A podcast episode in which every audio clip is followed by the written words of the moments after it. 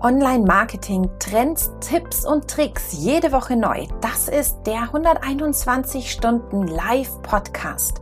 Hier bekommst du jede Woche den Mitschnitt unseres Live-Talks mit Experten aus der Online-Marketing-Szene. Heute für euch mit am Start als Moderator Patrick Klingberg und Moderatorin Sarah Jasmin Hennessen und als Experte Dr. Christoph Röck.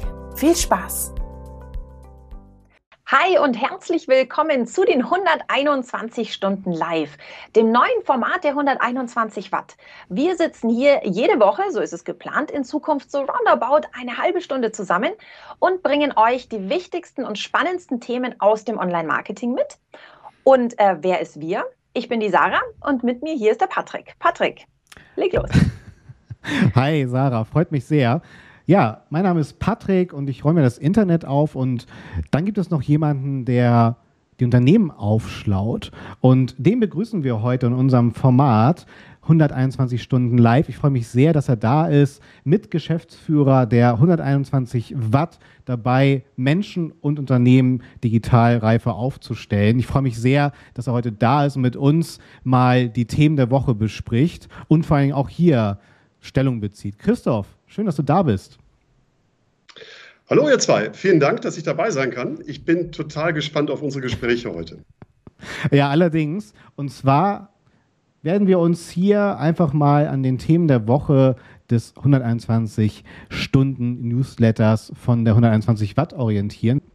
Sarah, und es geht direkt los. Muss ich ja irgendwie, weil du ja eine ungeschützte Markenbekanntheit im Bereich Content Marketing hast, an dich denken. Und zwar wir orientieren uns einfach mal an der Überschrift. Die ist ja wahrscheinlich provokant genug für dich. Und zwar alles, was du über Kennzahlen im Content Marketing wissen musst. Reicht da nicht einfach die Scrolltiefe im Artikel oder?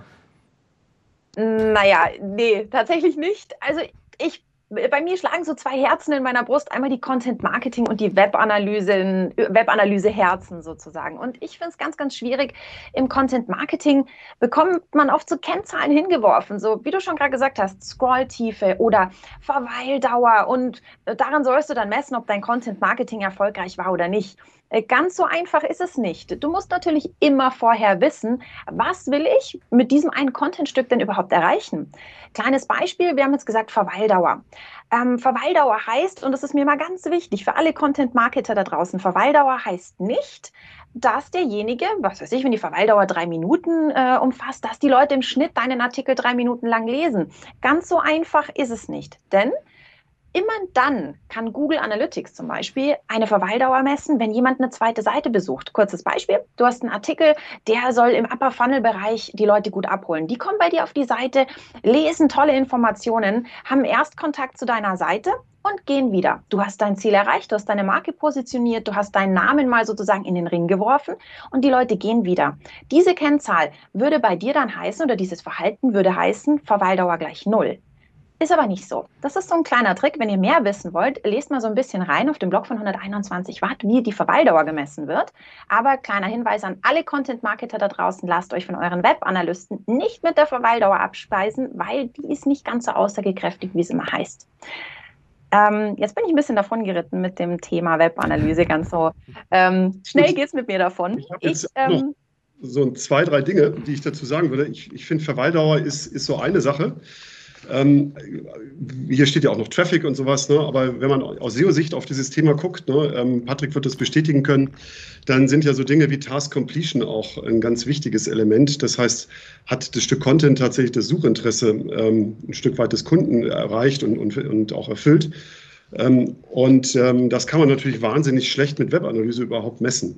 Es gibt so Ansätze, wir haben das bei der 121 Watt mal probiert mit einem Umfragetool. Ich habe es auch schon mal bei der Zalando Launch gesehen wo dann einfach gefragt wird, ganz simple zwei Fragen, ähm, hat diese Seite dann Suchbedürfnis erfüllt, ja, nein, und wenn nein, wird noch gefragt, was hat denn gefehlt. Ne? Und solche Dinge äh, bringen dann viel, viel mehr Insights, weil man natürlich qualitativ sieht, was kann ich denn noch ergänzen.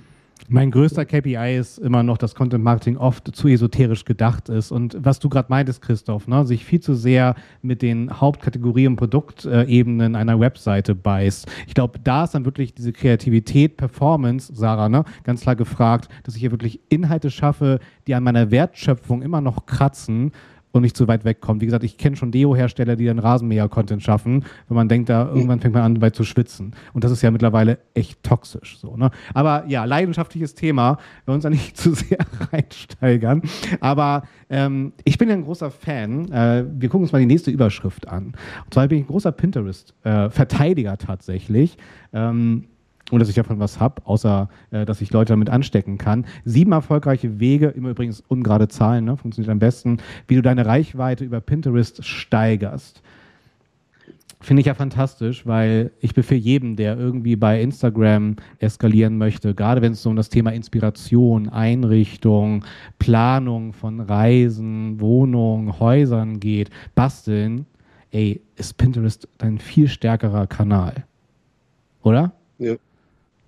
Ja, ich finde es ganz spannend, wenn du den, den Artikel halt liest, ähm, dann merkt man eigentlich ähm, auch so ein bisschen die, diese Hybride an, an Pinterest. Ne? Da sind plötzlich SEO-Tipps drin. Ne? Und normalerweise würde man ja sagen, hey, Social Media, da, da, musst du irgendwie was anderes machen, als jetzt irgendwelche äh, Title-Tags oder, oder Descriptions optimieren. Ne? Und ähm, da kommen plötzlich wieder die guten alten SEO-Tipps hervor. Und am Ende ähm, trägt das ja eigentlich nur sozusagen Rechnung, dass, ähm, dass Pinterest eben sich auch sehr, sehr stark aus der Bildersuche bei Google den Traffic herholt. Ne? Ähm, also das sollte man immer berücksichtigen. Es ist jetzt kein astreines soziales Netzwerk. Ganz genau. Und vor allem, ich komme nochmal auf das Thema, was will ich denn eigentlich in meinem Content-Marketing zurück? Wenn ich Pinterest in mein Content-Marketing mit einbinde, dann habe ich da einen Kanal, da kann ich relativ viele Funnelstufen bedienen. Also von der ganz oberen Funnelstufe, dieses Thema, du wirst jemanden inspirieren und irgendwie auf dich aufmerksam machen, so ein bisschen Markenbekanntheit vielleicht herstellen, hin zu Middle Funnel Artikeln, wo es wirklich schon um die Suche geht. Das ist das, was du gerade gesagt hast, Christoph. Und ich kenne so auf Anhieb wenige Weit äh, Netzwerke, die so funktionieren, dass sie einmal diesen Inspirational Content haben und den Informational Content. Da gibt sich Pinterest schon ganz schön ab. Ja, und direkter Traffic-Lieferant. Ne? Also es ist ja unfassbar. Ich meine, wir kommen von den ganzen gedrosselten Netzwerken. Plus, überlegt mal, wie viel Shitstorm äh, die großen Social-Plattformen ertragen müssen. Wer ist immer fein raus? Unser kleiner Pinterest, so in Deutschland. Ne? Und äh, es gibt äh, Bloggerinnen da draußen, die bekommen ihre 10 Millionen Impressions darüber dann halt. Ne? Und äh, da reden wir von monatlichen Zahlen. Und das ist halt ein super charmanter Kanal. So, ne? Ja, Christoph, hast du noch kurz was zu Pinterest? Deine SEO, deinen SEO-Vergleich fand ich ja immer sehr sympathisch, zumal man da ja noch SEO wie vor zehn Jahren betreiben könnte. Genau, ne? es hat auch so ein bisschen Ähnlichkeit mit YouTube, die ja auch so diesen ähm, Twitter-Charakter haben. Ja, zu Pinterest, ne, ich, ich, hätte dich jetzt noch gefragt, ähm, aus deiner beruflichen Erfahrung, für wen ist das so geeignet? Ne? Auf der einen Seite hast du ja diese B2C-Themen, ne, wie ähm, Mode-Sachen, ähm, also alles, was, was sehr bildlich vielleicht geprägt ist, Architektur. Ähm, fallen dir auch ein paar B2B-Anwendungen ein? Du hast halt äh, tatsächlich auch die Infografiken sind da sehr stark vertreten. Du hast ja auch gerade die Google-Bildersuche angesprochen. Wenn du da nach Infomaterial suchst, stößt du in mittlerweile 60 Prozent der Fälle auf Pinterest-Datenbanken dann halt. Ne? Nur viele Nutzerinnen da draußen sind dann halt wieder abgeschreckt, weil Pinterest sehr aggressiv ist, nach ein paar Sekunden dich um den Login zu bitten. Und viele haben ja. dann halt noch keinen Account und haben dann da eine negative Kundenreise. Leider dann halt. Ne? Apropos negative Kundenreise, ähm, nicht mobil optimierte Webseiten, dass wir uns darüber noch unterhalten müssen. Ne? Äh, nächste Überschrift, unsere berühmten drei Buchstaben, die wir jetzt auch schon ein paar Mal heute haben fallen lassen. SEO, warum du unbedingt auf Mobi Mobile optimieren solltest. Im Jahre, was schreiben wir, 2021? Wann ist Marty McFly gelandet? Wir reden über autonomes Fahren und PowerPoint stürzt noch ab und ähm, es gibt nicht mobil optimierte Webseiten. Ja, krass. Ne? Und ähm, ja, kann man, kann man gar nicht ähm, genug betonen, ne, dass das extrem wichtig wird. Ähm, ist ja auch von Google angekündigt worden, dass sie jetzt also mit äh, Mobile First ernst machen. Also vielleicht liegt es auch daran, ne, sie haben es vor vier Jahren mal, glaube ich, das erste Mal angekündigt. Dann sprach die gesamte SEO-Szene so von Mobile Gaddon, äh, das uns allen droht. Und dann haben sie es aber doch immer wieder rausgezögert ähm, und wollen aber dieses Jahr ernst machen damit, soweit ich das mitbekommen habe. Also, um äh, was ich ganz spannend finde, im Artikel steht auch so ein bisschen drin, dass es branchenabhängig ist. Und jetzt ähm, ist ja tatsächlich eine der Branchen, in denen, in denen ich gearbeitet habe, da als Beispiel genannt, und zwar die Versicherungsbranche. Zu meinem Hintergrund, ich habe Content Marketing mal für einen Berufshaftpflichtvermittler gemacht. Und da hatten wir einen Relaunch 2018. Und als wir angefangen haben, den Relaunch zu planen, haben wir gesagt, hey, wir müssen mit unserem Rechner, also man kann sich da das alles selbst zusammenstellen mit so einem digitalen Rechner, die, das Versicherungsprodukt, wir müssen da mobile da sein, weil die Leute recherchieren natürlich mobile jetzt im, im Bus und da müssen wir da sein, aber wir gehen schwer davon aus, die Conversion passiert auf jeden Fall Desktop. Das war 2018 die Prämisse, in die wir in dieses Relaunch-Projekt gegangen sind, dass wir gesagt haben, wir müssen da sein, damit wir bei der Erstrecherche da sind, Abschlüsse passieren Desktop. Ähm, Im Laufe dieses Relaunch-Projektes hat sich das schon geändert gehabt. Also da war es dann schon so, dass die Leute sehr wohl auch so ein paar hundert Euro teure Berufshaftpflichtversicherungen einfach mobile abschließen, weil einfach diese Gewöhnung an das und, und den Trust in diesem Mobile-Device innerhalb der kürzesten Jahre, die jetzt ja da vergangen sind seit 2018, extrem gestiegen ist. Also da, das ist so die Erfahrung, die ich da beitragen kann, dass auch hochpreisige Produkte inzwischen hemmungslos mobile geshoppt werden. Ja, du hast noch so ein bisschen das, was du erzählt hast im B2B-Bereich. Ne? Ähm, also wo, wo man tatsächlich noch sieht, dass quasi vielleicht ähm, übers Wochenende recherchiert wird, übers Mobiltelefon, aber dann abgeschlossen wird ähm, im, im, im Desktop-Bereich während der Arbeitszeit. Ähm, und da hast du natürlich dann auch ganz andere Desktop-Quoten, als jetzt ähm, man das im B2C-Bereich sieht. Ne? Aber selbst dort, ähm, also wir hatten 2018 das erste Mal den Hinweis bei uns in der Search-Konsole, ähm, dass wir jetzt auf Mobile First umgestellt wurden, unsere Domain. Ne? Also ähm, obwohl wir ganz klar B2B sind. Ne? Ich bin einfach gespannt. Es gibt ja diese wunderschöne Zahl. Google muss sich da draußen so um 180 Trillionen Dokumente kümmern, Tendenz steigend. Und wenn Google jetzt anfängt, das haben sie ja auch betont, die, die dann nicht mobil optimiert sind, fliegen auch tatsächlich aus dem Index. Und da bin ich mal echt auf eine Zahl gespannt, wie viel Prozent dieser weltweiten Dokumente das betrifft, weil dadurch bekommt ja Google eine ganz neue Kraft tatsächlich, um sich dann nochmal neu aufzustellen und Ressourcen neu zu verteilen, gerade im Core-Algorithmus und dann nochmal neue Prioritäten zu setzen auf ganz andere Metriken. Da bin ich mal sehr, sehr gespannt. Also ressourcenseitig ein krasser Befreiungsschlag, was die Google-eigenen Ressourcen angeht. Das finde ich halt daran sehr spannend. Und ansonsten, ja, absolut. Also B2B muss halt einfach verstehen, äh, die Webseiten werden rein mobil gesichtet von Google. Und selbst wenn sich halt nur einer im Monat über Smartphone auf die B2B-Webseite verläuft, sie wird halt genau daran gemessen von Google dann halt. Tja, was soll ich sagen? Ja. Dokumenten- und Datenbewusstsein. Das nächste Thema, Google Analytics. Tracking ohne Cookies für Online-Händler. Sarah, wollen wir da mal Christoph drauf loslassen? Auf die Plätze fertig los, Christoph, würde ich sagen. Ich, normalerweise kann ich immer so schön reinhaken und jetzt muss ich hier den Lied ähm, eingehen. Ja, ich habe hab mir den ähm, Artikel auch durchgelesen und ähm, fand ihn ganz interessant, weil er so als ähm, Kernthese ja hat, die, das rechtliche Umfeld hat sich geändert und deshalb müssen wir jetzt ähm, anfangen, unser Tracking umzubauen. Ne? Und ähm, was er aber gar nicht so sehr berührt, ist, dass eigentlich die viel stärkere Bewegung oder der viel stärkere Impuls eher aus der technologischen Entwicklung kommt. Ne? Und da hatten wir jetzt ja gerade erst so in den letzten Wochen ähm, diesen riesen Aufschrei ähm, iOS 14, ne, ähm, sozusagen selbst ähm, sozusagen der Consent Banner wird jetzt erzwungen im, im App, In-App-Bereich bei Apple. Ähm, also da bin ich mal sehr gespannt, was da noch alles kommt und ob wir uns nicht quasi nicht nur in der Webanalyse, sondern auch im, im gesamten Marketing und Targeting plötzlich auf ganz, ganz andere Zeiten einstellen müssen.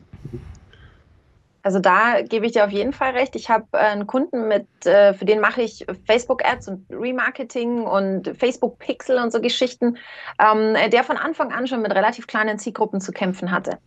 Und die haben das Conversion-Fenster unter anderem für, mit dieser iOS nochmal ein bisschen kleiner gemacht. Und da wird es dann schon schwieriger. Also ähm, Facebook braucht ja immer, oder nicht nur Facebook, sondern die Netzwerke generell brauchen ja immer so einen gewissen Datensatz, um eine Zielgruppe überhaupt bilden zu können. Das hat datenschutzrechtliche Gründe.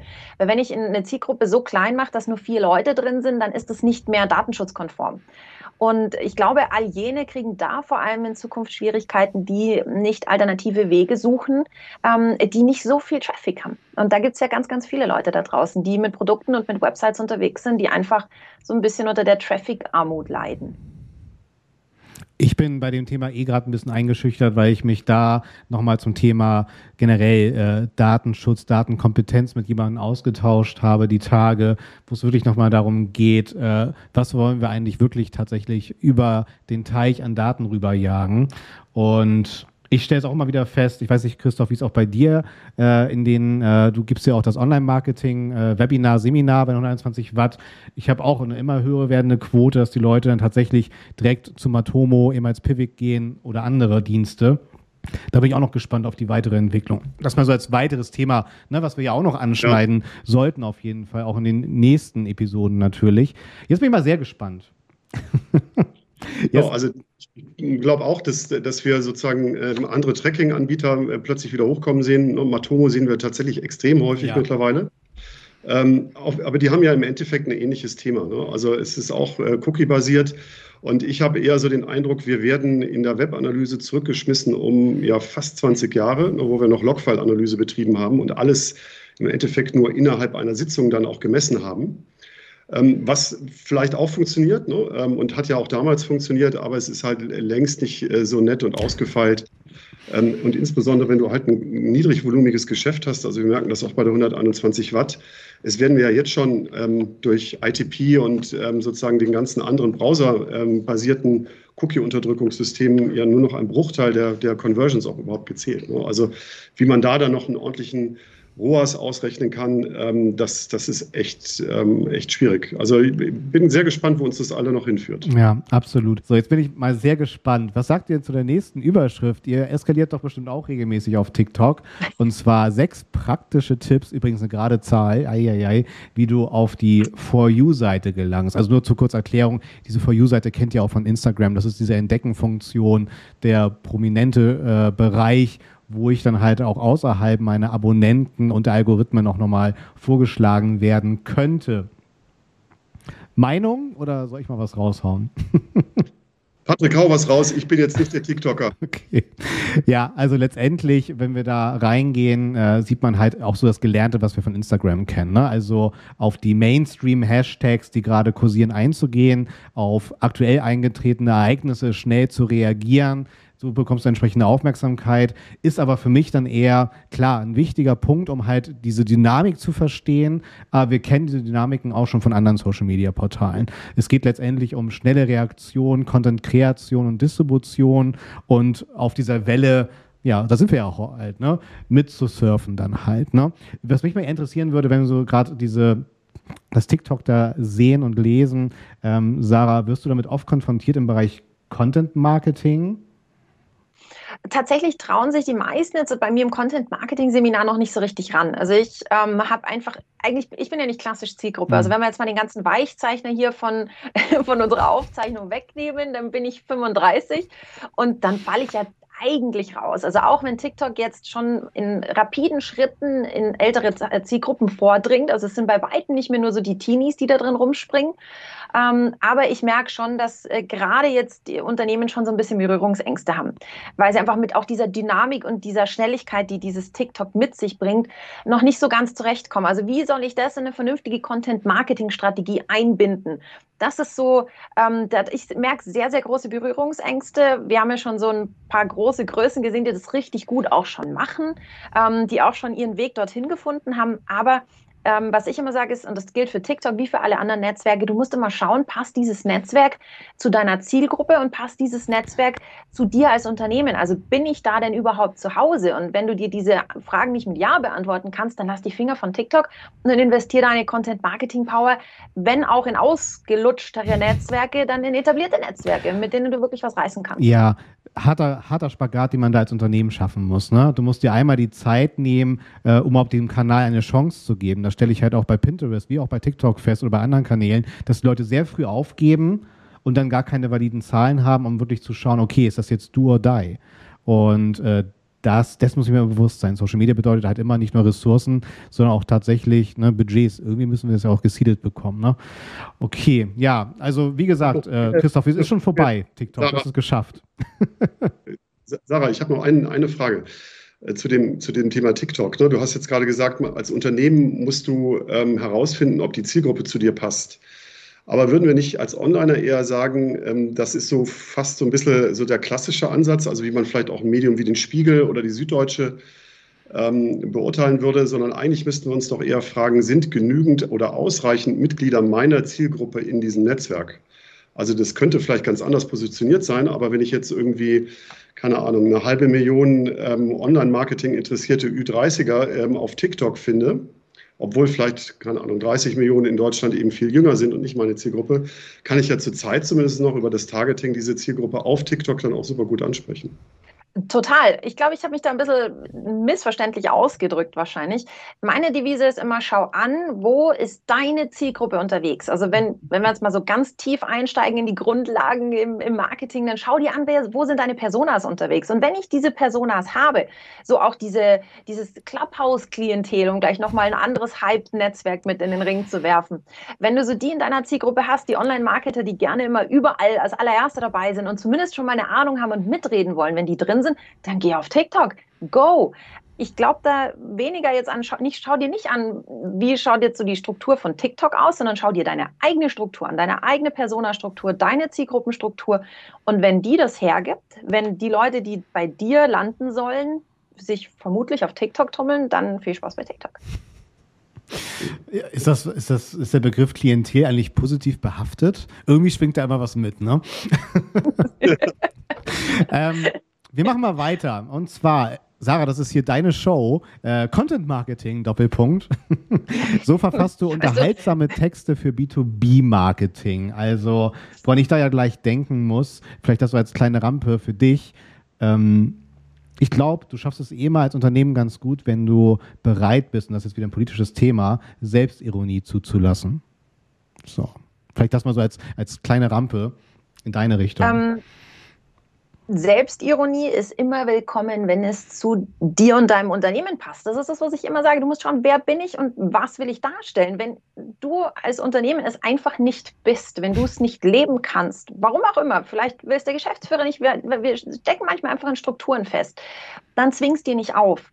Aber hab keine Scheu davor, ähm, deine Ernsthaftigkeit zu verlieren oder deine Glaubwürdigkeit, weil du mit ein bisschen Augenzwinkern rangehst. Also ähm, vielleicht so viel nur von mir zum Thema B2B äh, Content Marketing ist, du hast immer mit Personen zu tun. Du hast mit einem Christoph zu tun, der sich privat vielleicht für Sachen interessiert, für die sich der Geschäftsführer Christoph vielleicht nicht so erwärmen könnte oder der vielleicht im, im beruflichen Umfeld eine sehr, sehr hohe Ernsthaftigkeit an den Tag legt. Deswegen catchst du ihn trotzdem mit einer leichten Schreibe, mit einem ein bisschen Humor in deinem Content. Du darfst nicht vergessen, du sitzt nicht dem Geschäftsführer im Content Marketing gegenüber oder nicht nur, sondern du sitzt auch der Person Christoph gegenüber. Und das wird häufig vergessen.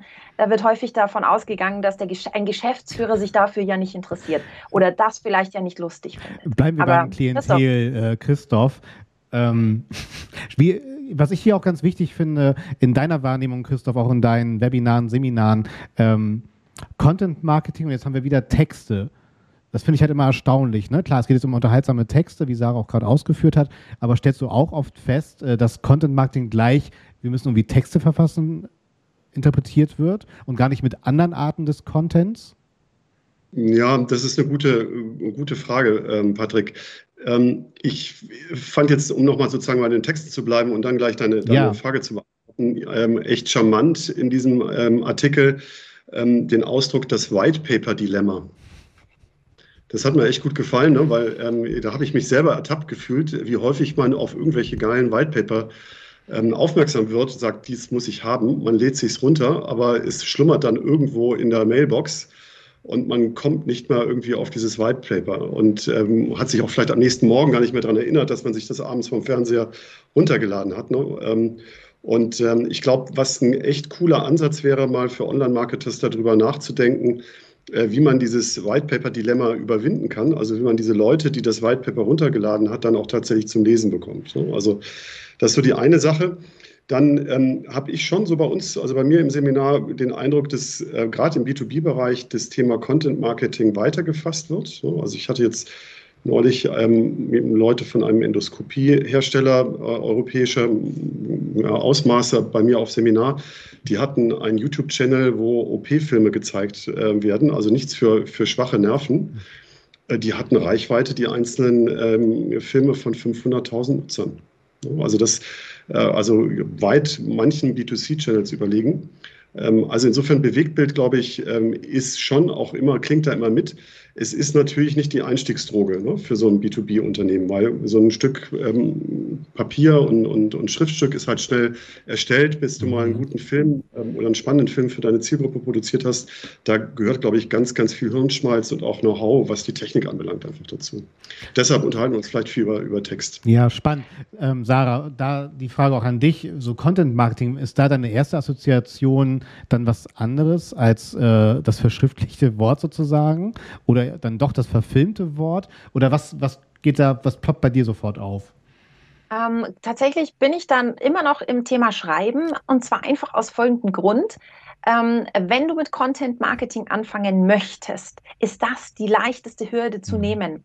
Du brauchst kein Videoschnittprogramm, du brauchst keine Kamera, ähm, du brauchst noch nicht mal irgendwie ein großartiges Netzwerk dafür. Du hast einen eigenen Blog, ähm, du bist halbwegs talentiert im Schreiben, dann kannst du loslegen.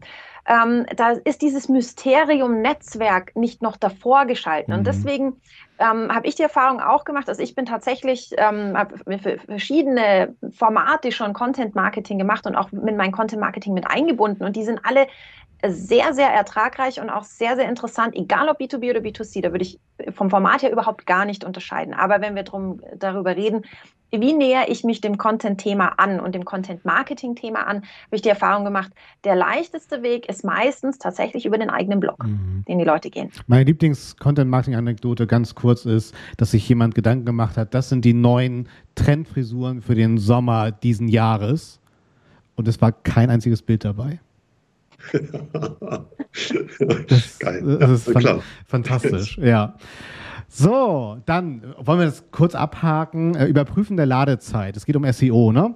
Deiner Website mit PageSpeed Insights. Also zur Erklärung, das Ganze geht unter Lighthouse aus, zur Verfügung gestellt natürlich von Google. Und hier kann ich auch ohne Login ad hoc auf URL-Basis dann entsprechend meine Dokumente challengen und jetzt hier auch mit den neuen Core Web Vitals, die ab Mai 21 ausgerollt werden. Wir haben über Mobilfreundlichkeit gesprochen und einher geht dann natürlich auch die Ladezeit, aber halt auch dann tatsächlich die technische Reife einer Webseite, dass nicht unnötige Elemente hoch und runter springen, während sie lädt, sodass Nutzer sich verklicken können. Das heißt, wenn Google jetzt das World Wide Web aufräumt, nehmen sich dafür genau diese Ressourcen her, um das noch mehr zu prüfen. So. Also das so ganz kurz als kleines Essay. Ansonsten, ich weiß nicht, Christoph, wie es auch dir geht äh, in den Seminaren da draußen, ähm, ist es halt immer noch ein Thema natürlich. Ne? Das Thema Ladezeit im Gleichklang mit Mobilfreundlichkeit. Aber ich, ja. Ja, es bekommt natürlich jetzt nochmal eine gesonderte Brisanz. Ich meine, äh, diese, das PageSpeed Insights, das gibt es, glaube ich, schon mittlerweile seit drei Jahren. Ähm, und also schon relativ ähm, alter, in Anführungsstrichen, Google-Service aber es hat halt jetzt eine besondere äh, Betonung nochmal bekommen, weil halt Google eben genau das Update äh, zu den Core Web Vitals angekündigt hat. Ähm, ich habe just heute einen total spannenden Vortrag äh, von Markus Tober dazu gehört ähm, auf der SMX und der das mal so ein bisschen untersucht hat und tatsächlich herausgefunden hat, dass die Seiten, die ähm, hat er mehrere 10.000 Seiten untersucht in Deutschland, die äh, Position 1 bis 3 innehaben, tatsächlich schon echt gut sind bei den Core Web Vitals. Ähm, also das heißt also ein Stück weit schon ähm, offensichtlich, dass vielleicht zufällig, aber vielleicht auch nicht zufällig in, in den Algorithmus von Google unterschwellig mit eingeflossen ähm, ist. Und Google selber hat auch gesagt, das wird vielleicht ein bisschen zu heiß gekocht, als es tatsächlich genau. dann gegessen wird. Ja. Diese Ranking-Veränderungen sind vielleicht auch gerade deshalb gar nicht mehr so stark. Ja, genau. Ich bin, ich bin sehr, sehr gespannt. Äh, wie gesagt, ich verhalte mich da auch ein bisschen reservierter, weil ich habe halt zu viele Beispiele und Anekdoten, dass irgendwelche denkmalgeschützten Webseiten vor den äh, schönsten, tollsten, schnellsten Webseiten immer noch ranken dann halt. Ne? Also solche Schicksale gibt es auch immer noch. Ja, ansonsten. Herr Patrick, ganz kurze ja, Frage. Ich bin ein neugieriger Mensch. Was sind denkmalgeschützte Webseiten? Die in den 90ern stehen geblieben sind. Okay. Wobei die auch wieder sehr schnell laden könnten eigentlich, ne? Weil da kein unnötiges PHP hintersteht oder so. Ja. Ähm, ansonsten, äh, ich glaube, ähm, wir haben jetzt hier auch noch eine kleine äh, Bühne für Christoph und zwar gibt es ein neues äh, Seminarformat. Vielleicht kannst du da ganz kurz was zu anteasern, das CRM-Seminar mit der Jasmin? Ähm, ja, aber ehrlich gesagt, ne, also so, so platt promoten wir das selten. Aber ich mache das ganz gerne. Ne? Also sozusagen CRM-Seminar, äh, wir, wir sind total happy, dass wir mit der Jasmin eine Referentin gefunden haben, die da echt kompetent ähm, etwas zu erzählen kann. Ähm, ist, glaube ich, ein ganz, ganz wichtiges Thema, ähm, sozusagen seine Bestandskunden besser zu monetarisieren, ähm, nicht auf ähm, Dinge zu setzen, die von Algorithmus-Updates, ne, wie jetzt irgendwie Core Web Vitals oder sonstigen Sachen abhängig sind, sondern äh, eben auch versucht, aus sozusagen seinem Bestand heraus eben Wachstum zu erzielen. Und ich glaube, das wird, je mehr der Wettbewerb da draußen wichtig, stärker wird, je mehr sozusagen die Algorithmen zunehmen, ähm, per künstlicher Intelligenz gesteuert werden, je weniger du das selber in der Hand hast, desto wichtiger werden genau diese Dinge. Also insofern sind wir da total happy.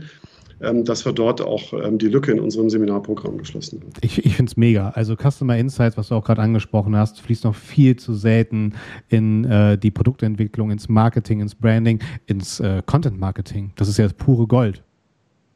ja. ja. Ja, ähm, für alle, die sich jetzt denken, irgendwie war es witzig, irgendwie will ich mehr davon, könnt ihr haben. Wir gehen mit dem ganzen Format in Serie und äh, kommen jede Woche, voraussichtlich Donnerstagabend live. Ihr werdet es erfahren von euren beliebtesten Netzwerken. Äh, wir werden auf verschiedenen Netzwerken live gehen und, und dort unterwegs sein. Das heißt, du wirst informiert. Wenn du jetzt dich nicht aufs Netzwerk verlassen willst, dann äh, schau doch auf die Seite von 121 Watt.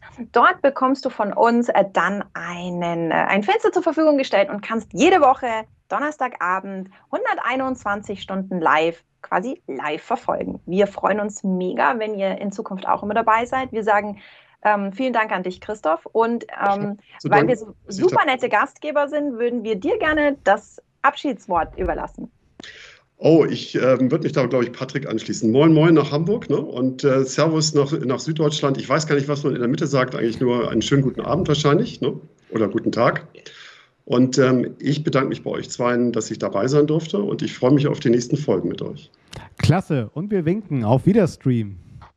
Auf Wiederstream. Wiederstream. Wie es immer so ist, wenn man das erste Mal mit irgendwas live geht, natürlich vergisst man irgendwas. Und ganz, ganz wichtig, was ich vergessen habe, die anderen beiden sind schon gegangen, ich bin noch da bitte, bitte bewertet, was ihr gerade gesehen habt. Denn wie wir ja ganz offen kommunizieren, ist das jetzt eine Art Experiment. Wir fanden es jetzt eigentlich so von der Runde her ganz witzig und haben uns ganz wohl gefühlt, aber es soll ja euch gefallen. Deswegen gebt uns Feedback. Ihr bekommt von uns einen Feedbackbogen zugeschickt oder äh, hier findet ihr unten einen Link zum Feedbackbogen, wenn ihr ihn nicht per Mail von uns bekommen habt. Wir würden uns wahnsinnig freuen, wenn ihr uns sagt, was euch gefallen hat und ob es euch ganz grundsätzlich gefallen hat und was vielleicht vor allem auch nicht. Also jetzt wirklich Schluss für heute. Ciao, ciao. Danke.